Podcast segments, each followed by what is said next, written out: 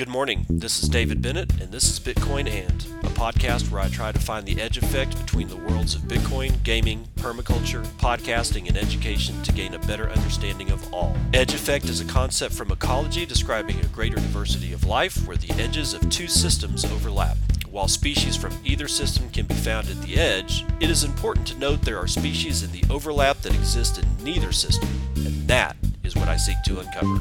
So join me in discovering the variety of things being created as Bitcoin rubs up against other systems.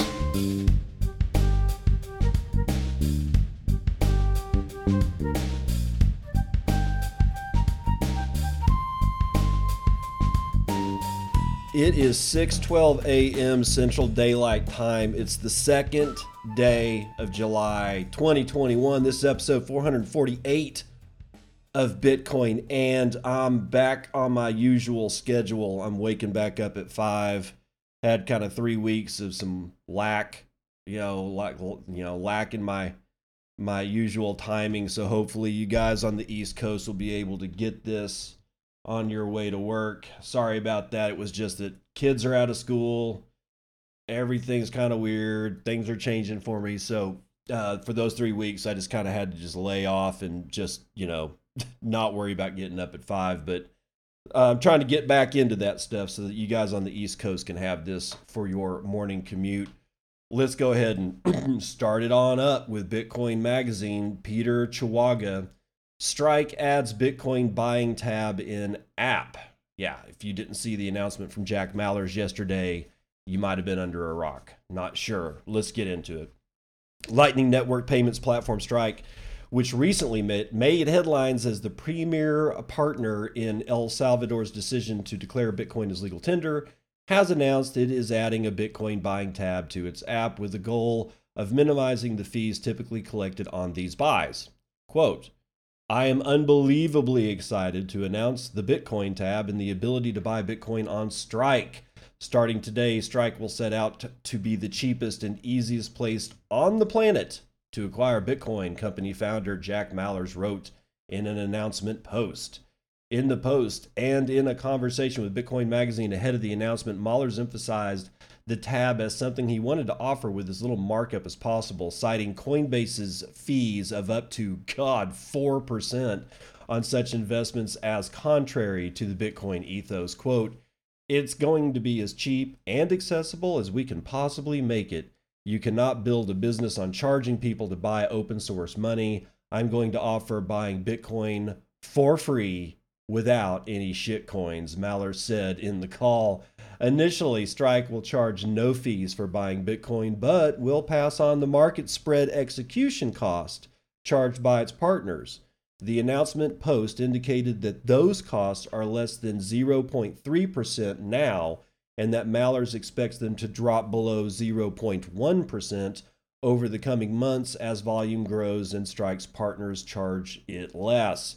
During the call, Mallers explained that the service will have a 10 BTC cap per single order and that the tab will initially be released as a beta with a wait list. Users can hold their Bitcoin in the app or withdraw to third party wallets for which they control the private keys. the announcement also teased a potential range of additional functionalities coming to the Strike app, potentially things like automatic dollar cost averaging services, direct deposit splits into Bitcoin, and more. Quote, today, the Bitcoin tab allows you to buy Bitcoin. However, the Bitcoin cab tab lays the foundation for much more. Soon, users will be able to buy Bitcoin, get paid in Bitcoin, get rewards in Bitcoin, round up savings in Bitcoin, and much, much more per the announcement post. So there you go. Yeah, he dragged Coinbase through the mud on that announcement. It was a sight to behold, honestly, because he calls out Coinbase and Brian Armstrong directly in that announcement and kind of just lays it out. I, I, you know, I mean, I haven't bought Bitcoin from Coinbase, God, in like forever. And I'm talking when I mean forever, I'm talking like more than a couple of years. Uh, you know, once I finally figured out that Brian Armstrong is definitely not a friend to Bitcoin, um, I just, I, you can't really, you know, you, when the whole delete Coinbase thing came up, I just didn't even try because I well, I didn't try because I knew that I was going to have to do a lot of work uh, to get with their customer service to re not reinstate my account, but basically for me to gain access to my account because when I first set up Coinbase, I did it when I was working at Texas Tech University. So I had my, you know, my Texas Tech, you know, .edu email account tied to it. And when I left, you know, they deactivate that shit. You know, they deactivate, you know, Texas Tech and well, any institution, if they're worth their salt, will deactivate any kind of you know credentials or access to anything that they directly control immediately upon your resignation you know? I mean well well your last day. That's one of the things that you do is you talk to, or one of the things that i had to do is go talk to it and say i'm out of here. I just honestly i didn't want to go through it. I had already drained all my shit off of coinbase so i you know and i was like going whatever i'm not going to spend the time to you know go all the way to you know back to Coinbase to get my shit changed over to a different email account just so that I could delete it. Some things are worth it and some things aren't. Coinbase isn't worth my spit, so I'm not even going to spend the time doing it. now, going over across the pond to Germany, German law allowing a $415 billion investment into crypto takes effect, and that was yesterday. Okay, so July 1st was the effective date on that. We've talked about it before. In case you missed it, we'll go through it again. Uh, Jamie Crawley takes us through it.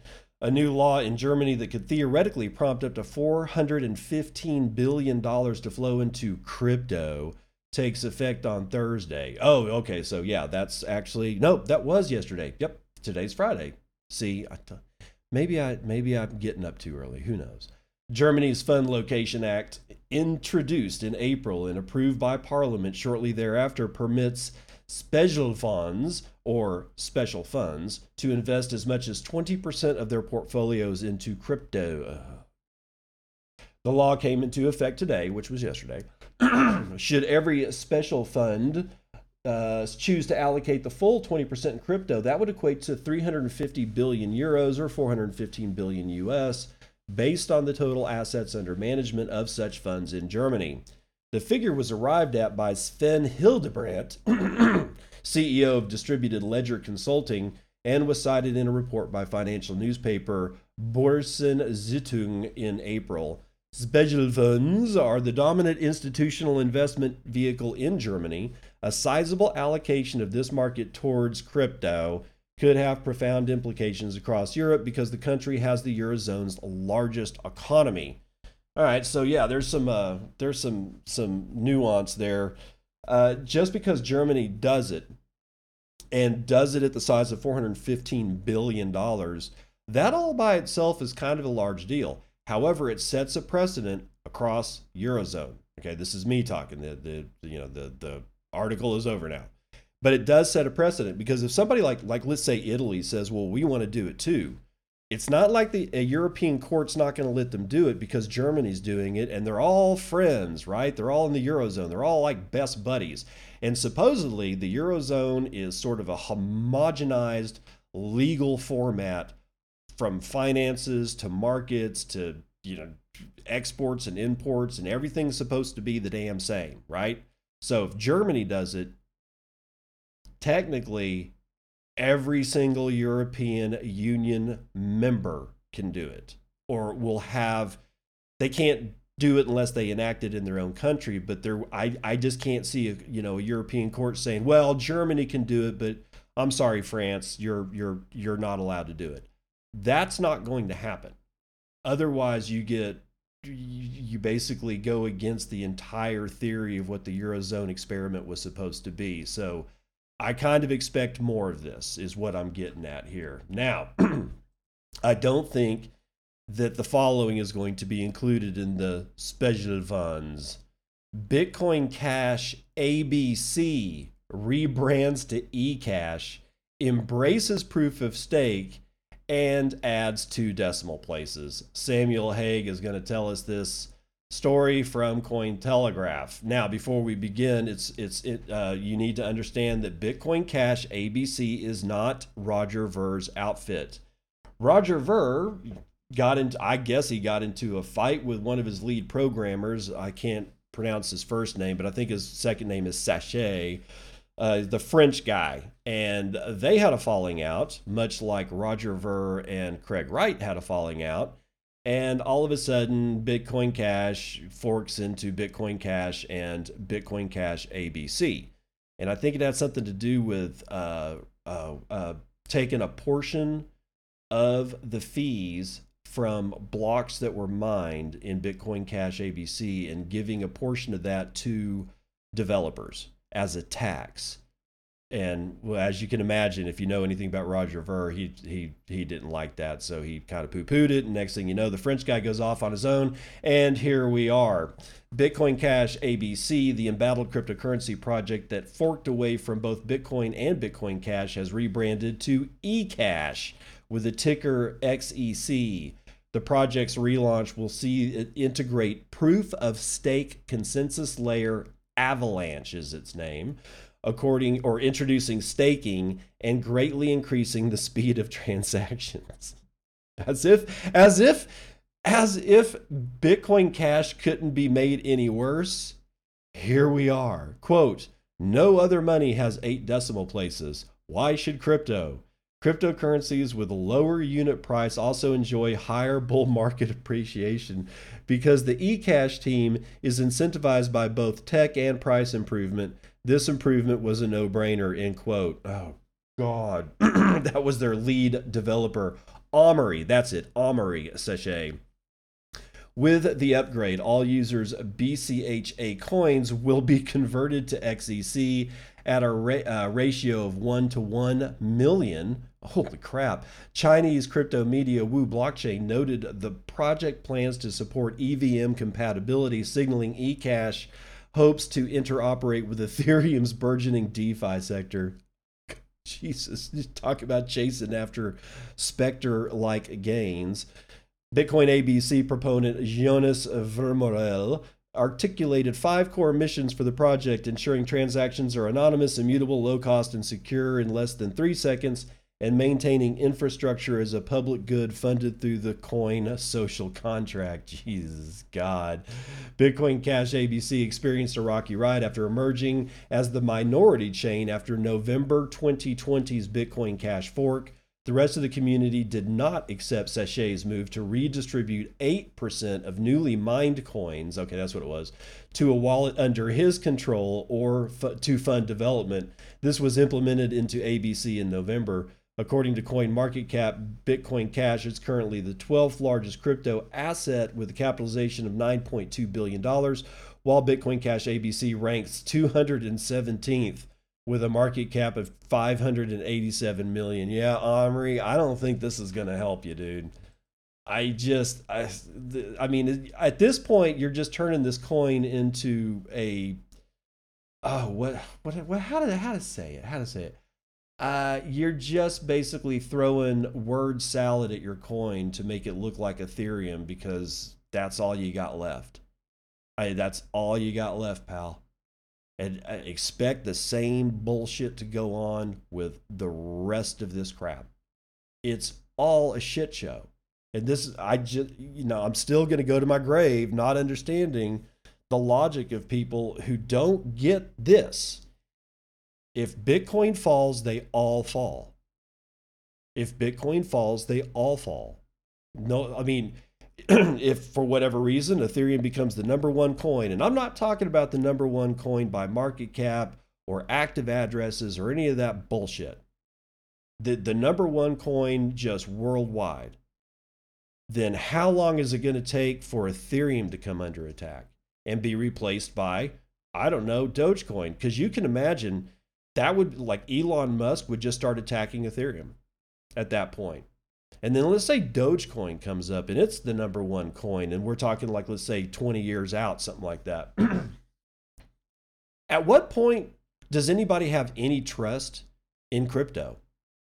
I, I mean, I literally have no trust at all in crypto. I trust Bitcoin. All right, that, that's what I trust. So if it goes down, you're, you're not going to trust any of this shit anymore because it's like it's nothing but it's it's so liable to you know or or yeah well liable to social attack vectors that it can't survive in the future. That's why bitcoin is so important. The fall of bitcoin means the fall of all coins. And all the people from all the other coins that don't get that are i don't know how they honestly i don't know how they don't see that. I, that's it's amazing to me that that happens, but we we got other fish to fry here. Thailand uh, SEC files criminal complaint against Binance. So if you're noticing the dip in price this morning, this is probably it. Echo, I don't care. Jamie Crawley has it from CoinDesk. Binance's woes continue as Thailand Securities and Exchange Commission files a criminal complaint against the crypto exchange for allegedly operating in the country without a license. The securities regulator filed the complaint with the Economic Crime Suppression Division of the Royal Thai Police, saying Binance had failed to meet a deadline for responding to an earlier warning, according to an announcement on the SEC's website on Friday. The SEC claims the exchange solicited the Thai public to use its services via its website or the Binance Thai community page on Facebook.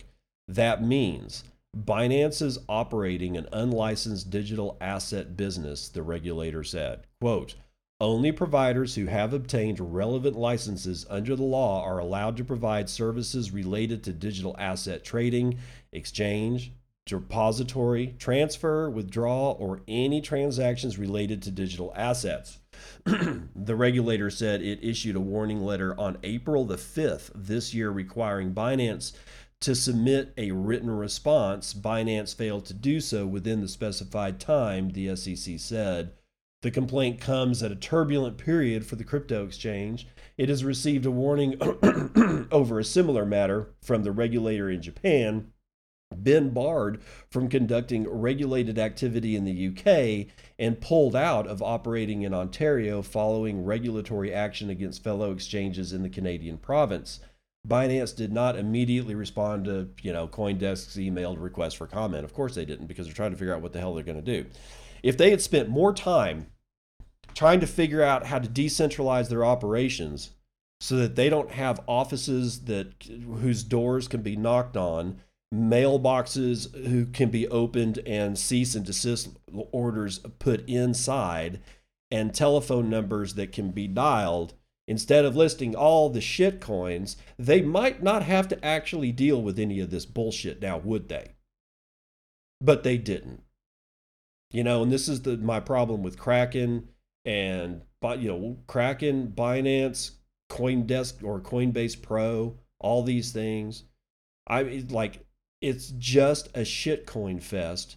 And none of those people actually said, you know what we might want to do is we might want to figure out how not to get thrown in jail because none of these people, no matter what we do, are going to like what we do because it's going to take the power away from nation states. The, the spread of Bitcoin, which is essentially what they were supposed to do in the first damn place, takes power away from nation states because it completely pulls the teeth from the economic, not from the economic system, but from the economic unit of control, and that would be the free fiat currencies of all the nations, right? So, no, but in, no, instead of decentralizing and figuring out a way to look more like, uh, oh God, I can't uh, see. It's too too early in the morning. I should know this, but I don't. It's com- I know you're screaming at me. You're screaming the name right now. It's okay. I can't hear you. I'm in a room in the panhandle of Texas and it's just far too damn early. But you get what I'm saying. Decentralization of these exchanges is kind of priority if they want to stay afloat. Otherwise, I got other on ramps to get Bitcoin from. And I ever since I got rid of my all my shitty bags of crap that that I thought were, you know, fun in 2015 and 20, 2016, I don't have any I don't have any need at all for any of these people. I could literally not care. However, the implications are pretty bad for, you know, especially for Binance. So following, you know, we'll have to see we'll have to follow this and see where it goes, but my my suggestion to all these people is you better figure out a way to nodalize yourself and get yourself decentralized so that you don't have to worry about this crap. Anyway, Moving on, Hut 8. yeah, baby. Buys 11,000 new Bitcoin mining rigs for $44 million. Namcios has it for Bitcoin Magazine. The Hut 8 Mining Corporation has announced a $44 million purchase of 11,090 WhatsMiner MicroBT M30Ss and M30S Pluses and M31S Bitcoin mining rigs from Hong Kong based company Super Acme Technology. Super Acme. If you ever watch the old Looney Tunes commercials you'll, or uh, cartoons, you'll, you'll find that hilarious. The purchase complements an earlier one of the uh, 863 M30S Plus and M30S miners, which Hut 8 expects to be delivered and deployed this month. However, the latest batch of machines won't be delivered until October, with full deployment expected to be completed by December of 2021. Hut 8 plans to employ the almost 12,000 rigs in a 100 megawatt mining facility being planned, reportedly eh, being developed in a partnership with Validus Power. Additionally, the company expects these miners to amount to a hashing capacity of around 1.081 exahashes per second after full deployment. According to its website, the Bitcoin mining company currently has two farms in Alberta, Canada. An operation in Medicine Hat is said to have 67 megawatts capacity with 0.7 exahashes per second ability, while the mining farm in Drumheller houses 43 megawatts of power and a 0.34 uh, exahash per second capacity. If Hut 8's plans are actualized, the company could reach around 2.5 exahashes per second hash rate capacity by the end of 2021. Considering the current rankings, this would make the mining firm the 11th largest Bitcoin miner globally right behind SBI Crypto, which currently has 2.89 exahash per second of capacity. While Chinese miners are being forced to relocate their operations overseas, following the nation's recent Bitcoin crackdown, North America has seen increased activity. In June alone, the region saw a mining farm that turns waste coal into BTC raise $105 million, an approval for Bitcoin mining firm Hive Blockchain to list on the NASDAQ, Blockware Mining raised $25 million, and mining company in the making TeraWulf ordered 30,000 rigs from Bitmain. It's let you know it'll be you know it's going to be interesting to be seeing the following. Okay, that does it for the article, but this is going to be interesting. Will those miners be delivered? Will China allow those miners to be shipped and exported from China, Chinese soil to anywhere else in the in, in the world, much less the United States. Because uh, clearly, if you've been you know following the whole great mining you know migration from China, then you know you've come across the several arguments about why are they letting the miners go. I don't know. I have no idea. There's like a, uh, there's a couple of things that I guess we could say about it. Honestly, one would be. Uh, that they're just making a mistake. All right, that, let's start with the easiest one that they're just, they're literally making a mistake. That maybe they think that the digital yuan is going to spread like wildfire throughout the world and everybody's going to want to use it.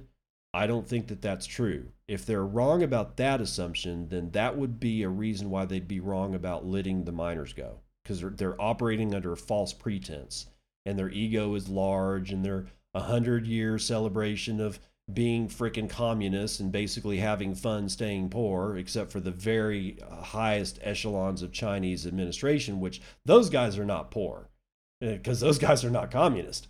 they're, co- they're communist for everybody else. They're forcing the country and everybody else to be basically communist. But they themselves are not technically communists. Why? Because they're really not sharing their wealth. My God, have you seen their president's suits? Those things don't cost 30 bucks off the rack at freaking Ross Dress for Less. No, that shit's Brooks Brothers. You're talking about $5,000 suits. Right? I, I doubt that the, your, your regular communist guy on the street is buying $5,000 suits. All right, so these motherfuckers are not communist. All right, all the upper echelons of Chinese administration, Chinese rule, they are not communist. Get that through your head that means that the entire Communist Party basically is kind of a farce because they don't actually practice what communism says that they should be practicing. They should be sharing all this shit, right? They sh- he sure as shit ain't sharing his five thousand dollar Brooks Brothers. I'll tell you that. So that's all bullshit. The other thing is that they're just possibly posturing because of the 100 year celebration of communism and they're going to crack down on, on bitcoin and crack down on bitcoin mining and then after the celebrations they're going to relax everything. Well guess what? If they're if that's their play then they lost again. Why? Would you want to run business operations that one day you wake up and you can't do business and the next day you wake up and you can do some business and the next day you wake up like you know a year later and you can't do business again? After a while these kinds of revenue disruptions are going to drive you out of the country and and you're going you're going to be a pawn in regulatory arbitrage and you're going to go find a place that has their shit sewn up and all their ducks in a row so that you can actually operate a business so if china comes back and says you know what guys ah, we were we were wrong. Come on, you can go ahead and plug your miners back in. They've already going to, be, if they allow the miners to leave the borders, then they're already going to have lost 80% of their miners. And the 20% that plug back in a year from now are going to be told to unplug their machines again. I don't know, man. The, the whole thing is weird. I, there's, there's no telling what the hell's going on over there because unless you're boots on the ground in China as a native, like that has command of the Chinese language like a native and are actually in those discussions, then you don't know what's going on. Everything else is secondhand, and all we can do is speculate on what the hell's going on. But that's China. Now, back in the rest of the for the rest of the world, we have Brian Quarmby talking from Cointelegraph about Bitcoin Mining Council survey estimates a 56% sustainable power mix in the second quarter of this year. Um, I guess that means Elon Musk needs to start taking Bitcoin again for his Teslas because he wanted over 50% of renewables. Let's find out more. The global mining sector has reached a 56% sustainable power mix in the second quarter, according to estimates from a Bitcoin Mining Council report. Quote, Bitcoin mining uses a negligible amount of energy, is rapidly becoming more efficient, and is powered by a higher mix of sustainable energy than any major country or industry, a July 1st press release from the council stated. The estimate was based on a three question survey of just 32% of the miners on the network. It found respondents are currently utilizing electricity with a 67% sustainable power mix which is used as the basis for its 56% estimate across the overall network. One of the BMC's core aims is to provide transparent and verifiable data on renewable energy usage in the Bitcoin mining industry. However, the validity of the data and estimates resulting from BMC's survey is unclear as it relies heavily on voluntary and self reported responses from just a subset of the network. Well, you're never going to get a survey where everybody answers. Come on, dude. the BMC vaguely notes that its estimated global Bitcoin network annualized power is based on its own analysis, assumptions, and exploration. The BMC defines sustainable energy as hydro, wind, solar, nuclear, geothermal, and carbon based generation with net carbon credits, which are based on principles from the International Energy Agency's Net Zero by 2050 report the new BMC study seems unlikely to sway Elon Musk just yet, who stated last month that Tesla would resume allowing Bitcoin transactions when the global Bitcoin mining network was verifiably backed by at least 50% renewables. MicroStrategy CEO and Bitcoin Mining Council member Michael Saylor was pleased with the report, however, noting that the Bitcoin mining industry has voluntarily worked together to provide critical information to the general public and policymakers. He said it would help clarifying common misconceptions about the nature and scale of Bitcoin energy usage. the survey asked just three questions to participants How much electricity does your total fleet consume today? What is the total percent of sustainable electricity within your fleet's power generation mix today? And finally, what is the total aggregate hash rate of your fleet today? The study comes at a pivotal moment in Bitcoin mining history as Chinese based miners either shut up shop or are flocking overseas to energy cheap hubs such as Quebec in Canada and Kazakhstan in Central Asia. It remains to be seen how the upheaval in mining will affect the use of renewable energy, though there are hopes it will have a positive effect. Well, probably. I don't know. Screw it. Let's run other numbers.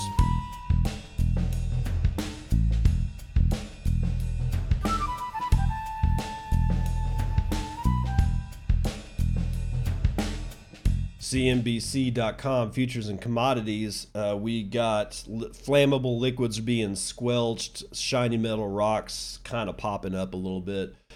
Uh, West Texas Intermediate is down 0.18% to $75.09 a barrel, which is scathingly, this is the closest I've ever seen it to the price of Brent North Sea. Usually there's at least a buck, you know, at least a dollar between. Not today, man. Brent North Sea's coming in at 75.66. It is down 0.24%. Natural gas is down three quarters of a point to $3.63 per thousand cubic feet. Gasoline futures are down 0.04%. $2.26 a gallon is what it appears to be. Gold up a half a point. Got to make Peter Schiff happy. $1,786.60. Silver is up three quarters of a point, $26.30. Platinum is up 6, uh, 0.66%. Copper is up 0.6%. And palladium is swinging for the fences at 1.12% to the upside, coming in at $2,800. Uh, soybeans are up a point, corn is up a point, sugar is up a point and a quarter, cotton is up 0.68, and everything else is pretty much either sideways or down slightly. Uh, let's see here. Dow futures up 0.04%, the S&P futures up 0.1%. Nasdaq is uh, up a quarter of a point, and the S&P Mini is down 0.01%. So kind of just moving sideways. Boring market day on a Friday.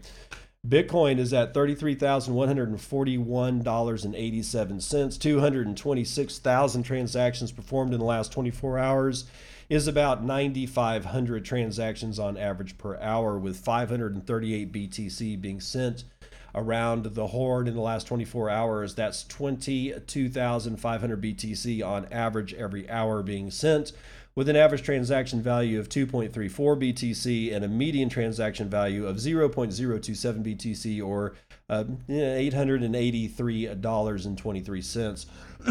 Block times are high, as you might imagine.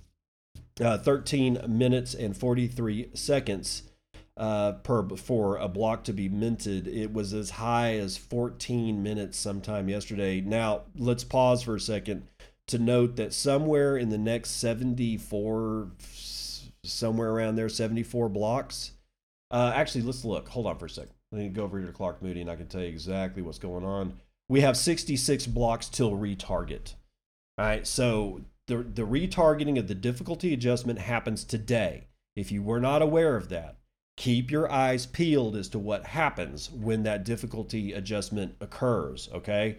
Not only right when it happens, but right after it happens. I have a suspicion. I do. I'm sorry. I, I got to say it. I got a suspicion that we're going to see seven minute block times somewhere starting like maybe 10, 15 blocks after the difficulty readjustment. Uh, just, I'm making the prediction. I kind of hope I'm wrong, but this is part of the game theory that is designed into Bitcoin. This is why it functions the way it functions. This is why it works as well as it has for as long as it has, right? So even if we get six minute blocks, let's say, because people start plugging in their miners furiously because it was all a ruse, like the whole Chinese mining thing was just a ruse to get to a retarget, it just means that Bitcoin is a threat. Bitcoin will remain a threat because of its difficulty adjustment and other things, obviously. And it just it just is the way it is. Okay, so but today is the day, and in fact, it's coming in 66 blocks multiplied by 13 minutes and 46 seconds so you can do the math yourself. Let's get back over here to bitinfocharts.com. We have 0.68 BTC being taken in fees on a per block basis, 72.28 BTC taken in fees overall in the last 24 hours. And with a hash rate of 1.36% to the upside increase, we're at 92.37 exahashes per second. Your shitcoin indicator is Dogecoin at 22 and a half United States pennies. Should be less than two pennies, in my opinion. Now, let's go over to Clark Moody dashboard proper. we have 36,450 transactions waiting on 48 blocks to clear.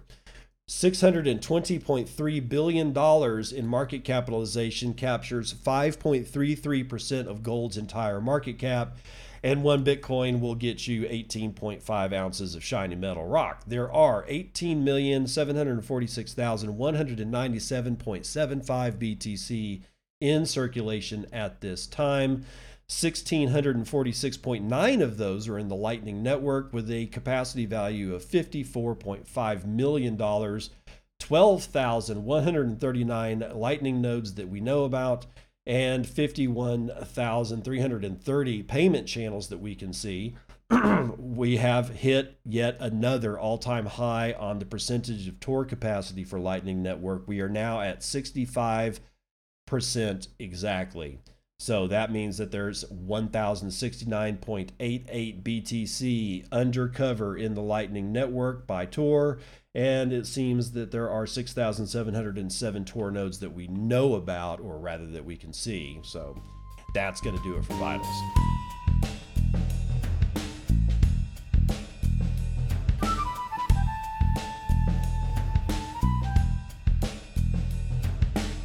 Welcome to part two of the morning roundup. We begin this one with Bitcoin's game theory is not cut and dried by Nameless from Bitcoin Magazine. We just uh, was just opining myself about game theory at the end of the last uh, last morning roundup section. Let's see what Nameless has to say about it. Game theory is the science concerning the system, systematizing of strategic conflict and cooperation amongst rational actors. It was formalized in the mid 40s by the genius polymath John von Neumann, and then it allegedly found its way into all kinds of science even though the only people talking about it are venture capitalist types like Balaji Srinivasan using it in word salad to make simple things sound very complex. When game theory got a little pop culture notoriety with John Forbes Nash's junior depiction of the 2001 biographical drama A Beautiful Mind, it somehow became one of those things that people thought could be utilized as a life hack without ever really understanding it, like nootropics and magnetic bracelets. No, seriously, what are nootropics? To be fair, plenty of things can be appreciated just by reading their Wikipedia entries, but that does not an international affairs expert make, nor a set theorist make. Not everything is a perfect instance of the prisoner's dilemma, or a tragedy of the commons, or a game of chicken. Again, unless you're in Silicon Valley and wearing those ugly $1,000 tennis shoes they all wear. A game needs, at the very least, one, rational actors, players who have specific goals and act in order to achieve them. Two, a set of finite and well defined actions players can make. Three, a set of finite and well defined possible counter moves to those actions from every other player. Games are made challenging and or complex by 1. determining a player's goals with certainty. 2. iterating a player's possible moves given an adversary's move, especially if it is a continuous game with no clearly defined end state. This can very quickly get bogged down in probability and Bayesian theory, which he's got underlined, but I'm not going to go into Bayesian theory right now. 3 determining how much information each player has at any given moment. This is why game theoretic simulations for even moderately complex systems are frequently computer based. Enter Bitcoin, which is to say, enter the space where Bitcoin, Bitcoiners, and others reside adjacent to it.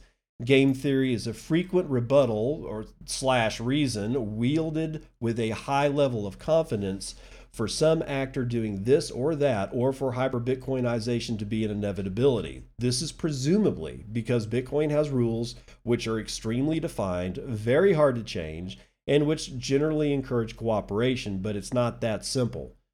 One, acting within Bitcoin. The, this most closely resembles a cooperative systemic game where agreements are enforced by a third party, which in this case is the protocol itself, and the identity of actors is less important, again, because of the protocol. Two, adopting Bitcoin, the decision to step into number one. Three, interacting with Bitcoin outside of Bitcoin. Let's dig deeper. The game theory of acting within Bitcoin is arguably or inarguably the most concrete of these. It is set by the code, which is extremely difficult to alter and is extremely costly to manipulate. This high cost, translated as censorship resistance and security, is a large portion of the value people find in Bitcoin. The predictability of particular actions by particular actors is extremely well known. As the network becomes more robust and mining becomes more decentralized, this almost isn't even a talking point anymore. Bitcoin will soon become denser than Iridium, and finding some leverage against it will be largely infeasible. The game of adopting Bitcoin, although admittedly I'm using the term a little more loosely here, is where things start to get fairly interesting. The power structures that exist within national governments and the legacy financial system have been perpetuated largely due to immorality and immoral actions such as predatory lending, questionable wars, the petrodollar, cronyism, and the revolving door between them all. Maximal personal liberty and the current socio-economic and political climate are mutually exclusive. Again, this is not an opinion. Hyper-Bitcoinization means, at the very least, a severe dampening of this climate. Adoption of Bitcoin in any capacity is not immediately in the best interest of most nations, not since George Washington has such a powerful leader or entity readily given up power. No one should expect any large nation to go quietly. Hyperbitcoinization will not roll down to us from the hill of good fortune. We will have to hike ourselves up and claim it and it will be a long and steep one. No country will step out of a game where they made the rules and can always adjust them to their benefit and enter into another game with steel walls guarded by those who used to be their subjects. They must be pushed in. Critical mass is, at least in part, one of the issues. This is why El Salvador's actions are such a watershed moment. Many people correctly theorized that it would be a smaller country under some economic control over, over a larger of a larger one to adopt Bitcoin. With much diligence and good faith effort, they will hopefully flourish and their neighbors neighbors will be encouraged to do the same. And large nations know there is strength in numbers. It cannot be overstated that this upsets the way of doing things in the modern world and that other actors will try to thwart it. You cannot reasonably expect a dishonest and malicious player to suddenly become cooperative. Interacting with Bitcoin while outside of it is, in this writer's humble opinion, the most problematic of these three games. The first two games now have considerable momentum behind them. The censorship or extreme regulation of Bitcoin seems to be the lowest cost way to resist it. What form that would take is less than obvious, but the options are fairly limited. You can attempt to restrict ownership, purchasing, trading, which is to say transmitting or routing transactions, or mining. Now that's only four avenues, but there are e- but they are each as wide as the FBI's pocketbook is deep. Bitcoin, like the Constitution or the Bill of Rights, is not self-enforcing. It requires protecting and the only thing to do is make Bitcoin more anti-fragile. anti-fragile. anti-fragile. Fungibility and censorship resistance will carry the team the team to hyper-Bitcoinization. All of this is to say that the road is not even paved yet, and we shouldn't be quick to assume the going will be easy, but at least we know where we're headed. All right, again, by Nameless uh, Bitcoin magazine there. Uh, some really good points. Yeah, and that whole uh, if you haven't seen the movie A Beautiful Mind, you got to watch that movie, dude. Uh, Nash is one of the main contributors. The the movie's about uh, uh, Mr. Nash, who tragically died in a car accident with his wife, I believe, after returning from receiving a, a computer science or mathematics prize of of a fairly you know high order, which is just a damn shame. But the guy was crazy. The guy was actually kind of crazy. I mean, I, I don't want to use that term in a derogative ma- manner because some of the best thinking that humans have ever done has come from batshit crazy people. a lot of really malicious crap has also come from batshit crazy people. But in, in Nash's case, he was batshit crazy in a really good way because his mind worked in, a way that nobody else's mind worked. That's why the movie was called A Beautiful Mind. He did a whole lot more stuff for game theory over the years uh, than I think the initial author of uh, who laid down game theory. It was really Nash who came in and started kicking some serious ass for game theory and you you can read that there's actually a book i think the name is game theory and it's like i don't know man it's like a tome it's like 800 pages long or something like that i actually saw it on sale at amazon one day for like 587 bucks if you can believe it that was a, a while back but i mean all this stuff is actually written down you want if you want to learn game theory there's there's a textbook out there for you, pal. It's called Game Theory. You you go buy that thing and you can read all about it. But we're not going to do any more of that. We're going to talk about football, and Osato Avan-Nomayo is going to take us through it from Cointelegraph. Dutch football team AZ Alkmaar to hold Bitcoin and pay players in Bitcoin. Uh, the team is set to become the first professional football club in the Netherlands to pay player salaries in Bitcoin. In a statement posted on the club website on Thursday, the Eredivisie side, which finished third in the 2020 and 2021 Dutch football season, announced crypto broker Bitcoin Meester as its exclusive and official cryptocurrency partner until mid 2024. According to the announcement, the sponsorship deal will be finalized fully in Bitcoin, with the Dutch club stating its intentions to keep the BTC sum on its balance sheet. AZ Alkmaar will also reportedly begin paying its players in Bitcoin, joining the growing list of sports franchises adopting BTC for paying professional athletes. For AZ's commercial director Michael Koster, the appeal of Bitcoin and crypto is undeniable, hence the club's decision to adopt BTC. Quote, the cryptocurrency market is booming with an exponential growth of users in recent years. Koster added that non crypto entities like football teams require the guidance of established market participants like Bitcoin Meester. Indeed, the crypto broker is one of the few licensed cryptocurrency businesses by the Dutch central bank. Crypto regulations seem to be a major topic of discussion among, these, among the authorities in the Netherlands, with one government official recently calling for a complete Bitcoin ban. Yeah, because your power is going to go away. Crypto companies are increasingly entering into sponsorship deals with sports teams to boost brand recognition and grow their businesses.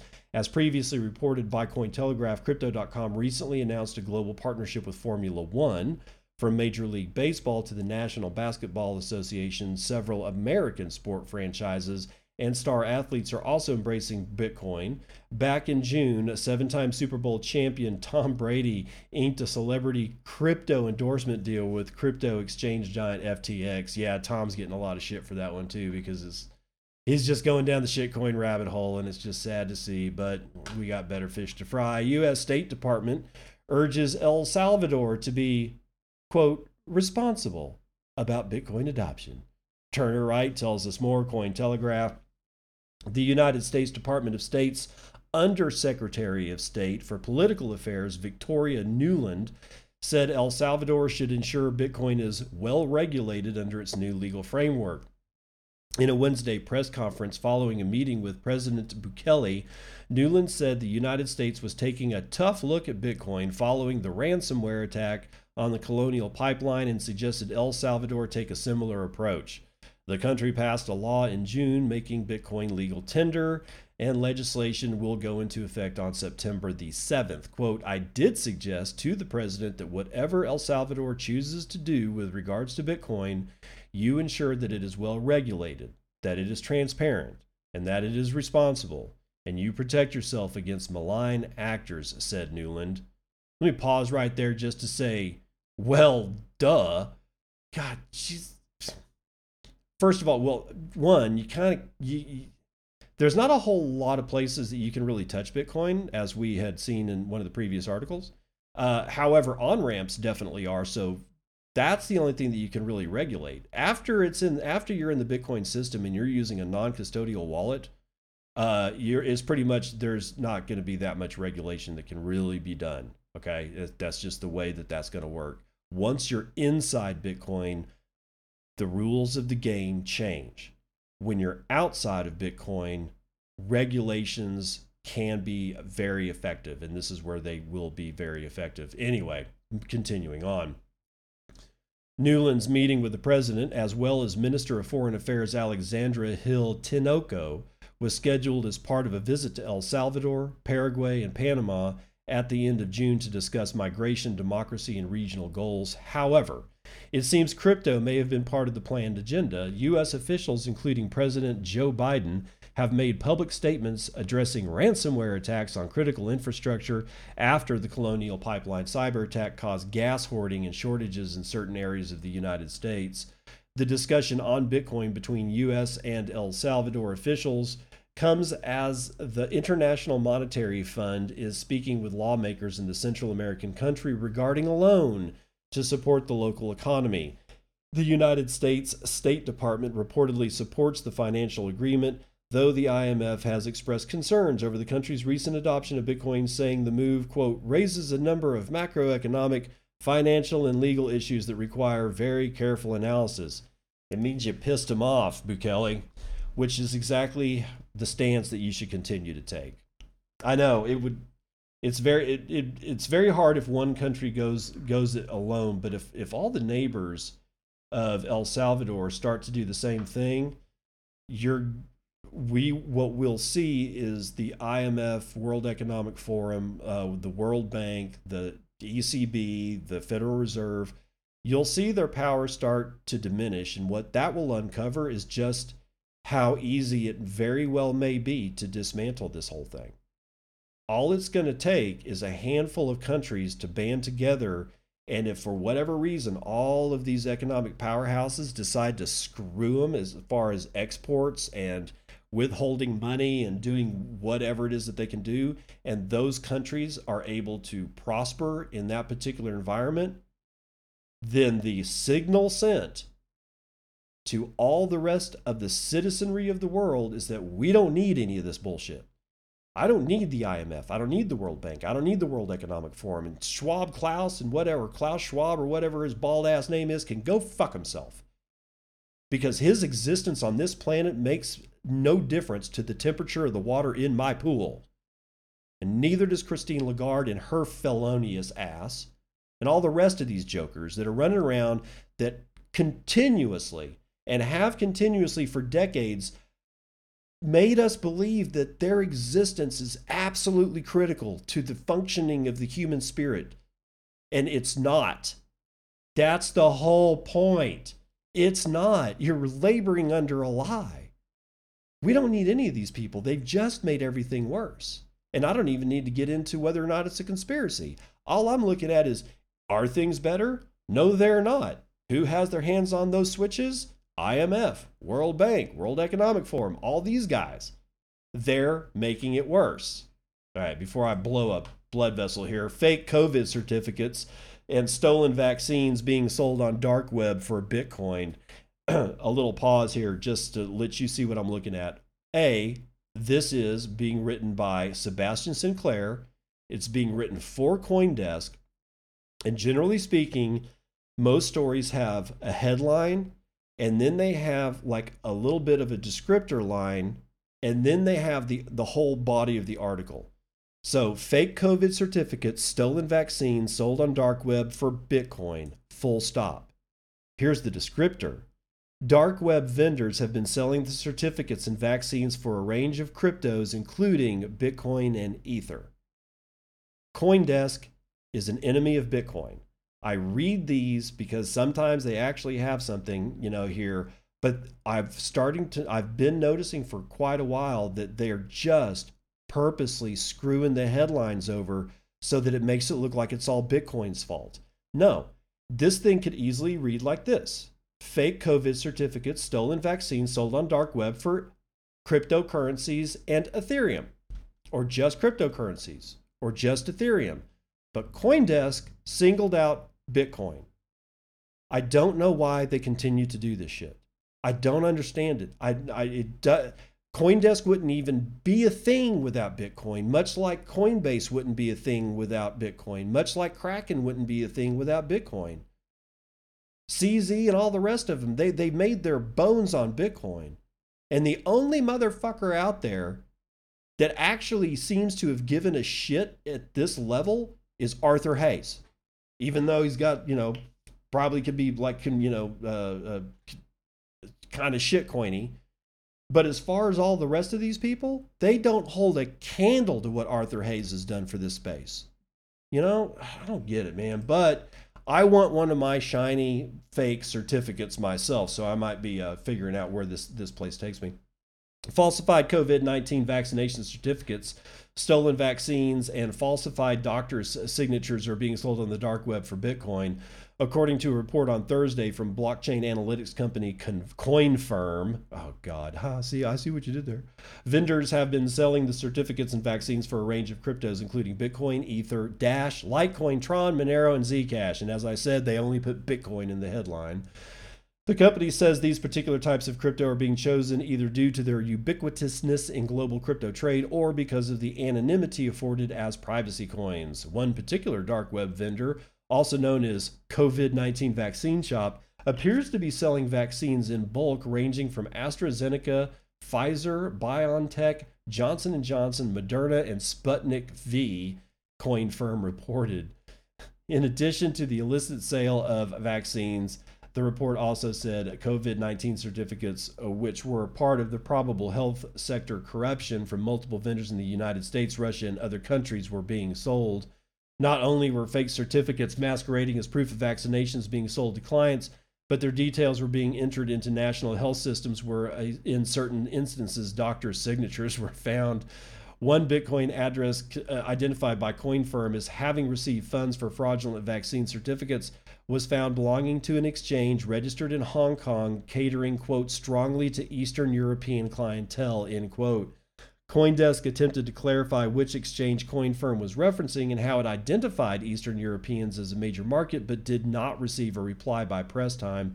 CoinFirm did, however, mention the well worn issue regarding certain exchanges lacking know your customer controls, allowing for an easy fiat on off ramp for criminals to cash out. Quote, it is for these reasons that every obliged entity should institute rigorous KYC policies, the company said. Oh, I want my fake certificate. I want my fake certificate now. Now, speaking of, um, or actually not speaking of, moving on. Sorry, God, it's still still really early. Robinhood warns its crypto business is heavily reliant on Dogecoin. Robinhood and their crypto business is, is reliant upon a meme coin, a joke coin that was created because Jackson Palmer was pissed off that he and he didn't like Bitcoin and thought cryptocurrency by and large was just basically a farce. Uh, see, this is uh, this is these are the people that hold the major amounts of money in our in our in our world are people that think like this. It's just ridiculous. As it prepares to go public, Robinhood filed its Form S1 with the SEC, along with its role in clarifying some of the specifics around an impending public offering. An S1 lays out some of the risks associated with investing in a company's stock. For Robinhood, that risk is Dogecoin. Quote, a substantial portion of the recent growth in our net revenues earned from cryptocurrency transactions is attributable, attributable to transactions in Dogecoin. If demand for transactions in Dogecoin declines and is not replaced by new demand for other cryptocurrencies available for trading on our platform, our business, financial condition, and results of operations could be adversely affected. Are you shitting me? These guys are going to go public and they have no idea where future revenue is going is going to come from if and they don't know if a meme coin fails them as the revenue model. Are you shitting me? Jeez, God, 17% of the company's total revenue in Q1 of this year came from fees on crypto trades, and 34% of that revenue came specifically from Dogecoin. Overall revenues are way up this year. Robinhood took in 522 million in the first quarter alone. Dogecoin was developed in 2013 as a way of poking fun at Bitcoin, but has since evolved into a crypto behemoth. Yeah. It's now the sixth most valuable cryptocurrency with a market cap of $33 billion, people. In January, Robinhood established itself as the app of choice for investors looking to trade stocks as memes, think GameStop, AMC, and BlackBerry, which are all ailing company ailing companies that retail traders could get together and pump artificially. Dogecoin was a natural pivot for many of those investors. At the end of the month, the price shot from around 0.008 to 0.03. The company's filing suggests negative perceptions of Dogecoin and increased availability of Dogecoin on other cryptocurrency trading platforms could potentially suppress demand for the coin on Robinhood specifically. Coinbase, now the largest American crypto exchange, listed Dogecoin earlier this month. Though it's clearly happy to ride the wave, Robinhood's crypto ambitions extend far beyond Dogecoin. It added a new COO for its crypto arm in April and held $11.6 billion in crypto at the end of the first quarter. That's going to do it for the morning roundup.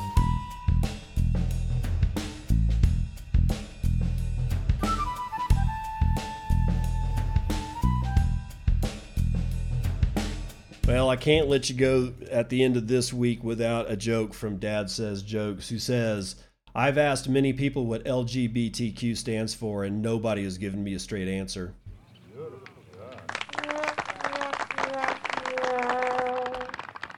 Yeah, it's probably going to get me in trouble.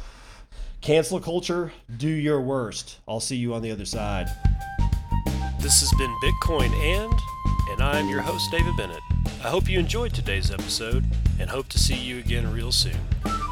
Have a great day.